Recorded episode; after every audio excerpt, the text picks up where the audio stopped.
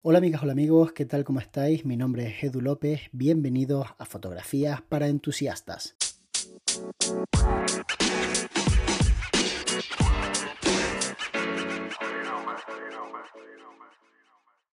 Es curioso cómo está cambiando el concepto de fotógrafo hacia creador de contenido, porque lo que conocíamos como fotógrafo profesional, tanto en el ámbito de la fotografía comercial como en el ámbito de la fotografía de pues, reporteros, como incluso te diría en el ámbito de la fotografía social, ya no es lo que conocemos, ya el trabajo ha mutado, ya no solamente vale con saber hacer fotografías y utilizar la cámara fotográfica correctamente. En el momento en el que la fotografía dejó de ser un reto técnico, cambió completamente este juego, cambiaron las normas que hacían que te pudieras ganar la vida mejor o peor, porque antes eras un técnico que utilizaba un aparato que hacía falta para un determinado fin. Por ejemplo, antes eras fotógrafo de prensa y tu trabajo consistía en documentar técnicamente de forma correcta un hecho histórico que pues de alguna forma merecía ser contado y normalmente tu fotografía apoyaba a la nota, apoyaba al texto. Entonces era una forma gráfica de representar una idea que se escribía en texto. Pero eso ha cambiado hasta el punto de que la fotografía muchas veces por sí misma cuenta la historia. Y a muchos fotógrafos se les está pidiendo que redacten unas cuantas líneas de texto para ahorrarse un puesto de trabajo, eso lo hemos visto muchísimo, pero también ocurre lo contrario, ocurre que a muchos periodistas se les pide que graben unos totales con el teléfono formato horizontal de vídeo para un pues portal web, como puede ser un periódico, porque al final pues esa persona que va a hacer la nota puede sacar su teléfono, grabar cuatro planos y en definitiva pues generar el trabajo de lo que antes eran dos personas de forma pues más eficiente. Mucha gente esto lo ve, obviamente, como no puede ser de otra manera, pues como una amenaza. Al final, pues no deja de ser una amenaza para muchos puestos de trabajo. Pero también fue una amenaza el hecho de implementar los tractores en el mundo de la agricultura. Y también hizo que se perdieran muchísimos puestos de trabajo. Y no repercutió de forma positiva en el sueldo de las personas que se quedaron trabajando. Simplemente antes trabajaban 100, ahora trabajan 2 y antes la persona que llevaba esa eh, plantación tenía que pagar muchos más sueldos. Como no podía, existían pues unas situaciones muy precarias para mucha gente que vivía prácticamente como esclavos, prácticamente por un jornal y que tenían que trabajar pues para pagarse la comida fundamentalmente. Y ahora pues esos puestos de trabajo no existen y existen otros.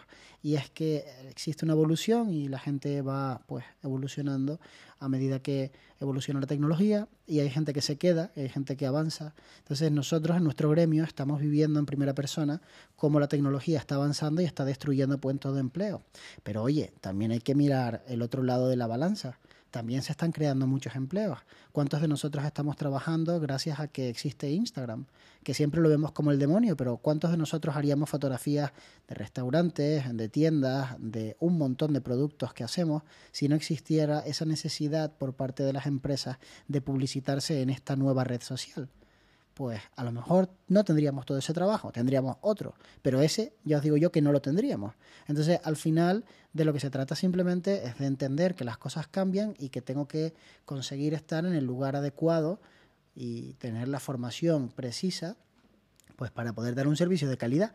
Y si no la tengo, tengo que ponerme las pilas. Si por ejemplo no hablas inglés y sabes que en internet muchas de las cosas que se acuerdan, muchos de los tratos se cierran en ese idioma, pues oye, tendrás que ponerte un poquito las pilas con Internet y con el inglés y tendrás que aprender a manejar los traductores de forma rápida para que no se note que tienes carencias. Eso es lo que hago yo, por ejemplo. Yo estoy continuamente hablando en inglés por internet con gente, por escrito, y utilizo los traductores, los miro y veo si realmente la traducción está bien hecha y bueno, la gente me entiende y al final me hago entender, o sea, busco la herramienta.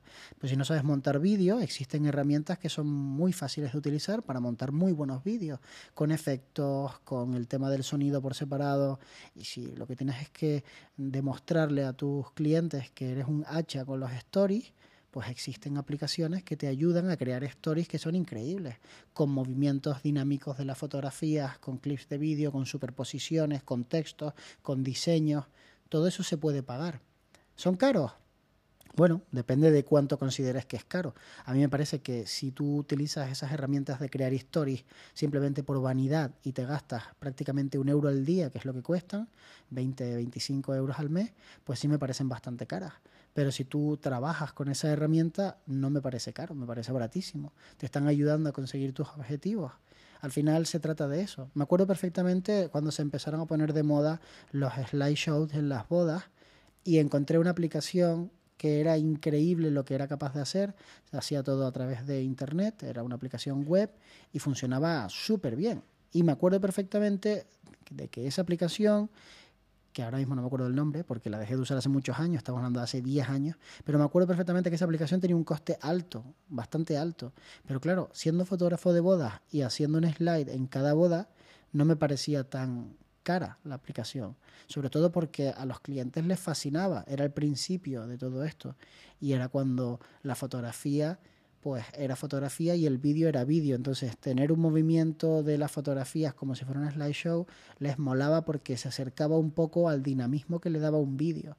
Pero hoy en día que nosotros podemos hacer las dos cosas, no tardaremos en empezar a ver fotógrafos que hagan clips de vídeo, porque es lo normal, es lo que toca. O sea, no, no nos tenemos que alarmar. No les estamos quitando el trabajo a los de vídeo.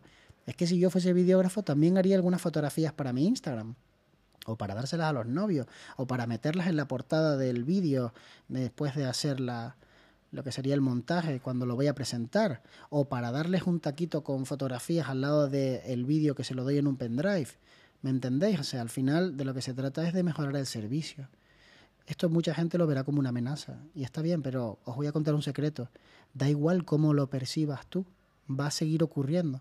Tienes dos opciones, o adaptarte o echarte a un lado porque te va a pasar todo el mundo por la derecha. Desgraciadamente funciona así. Y ojo que yo estoy en los dos lados. ¿eh? Yo estoy en lugares en donde soy muy innovador y estoy en lugares en donde soy muy, muy reacio al cambio. Porque me siento amenazado, siento que me gusta cómo es mi vida. Así que os entiendo a todos los que no queréis cambiar, pero no es opcional. El mundo va a seguir girando, os guste a vosotros o no. Esto es como el calentamiento global. Cuando dicen, no, es que no creo en el calentamiento global, es que al globo le da igual si tú crees o no. Y al sol también. O sea, te va a seguir achicharrando cada verano.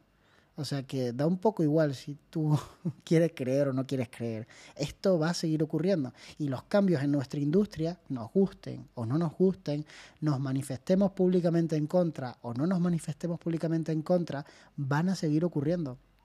Y tú tienes dos opciones. O te adaptas o al final, pues obviamente te pasarán por la derecha. Espero que te adaptes, porque de verdad que creo que hay mucho talento de muchísima gente y que merecen tener otra oportunidad en este nuevo mundo que se está forjando a raíz del avance tecnológico en nuestras cámaras, en los dispositivos móviles y con el tema de las redes sociales y el auge de el compartir contenido en, en internet. Nos vemos muy pronto. De hecho, nos vemos mañana.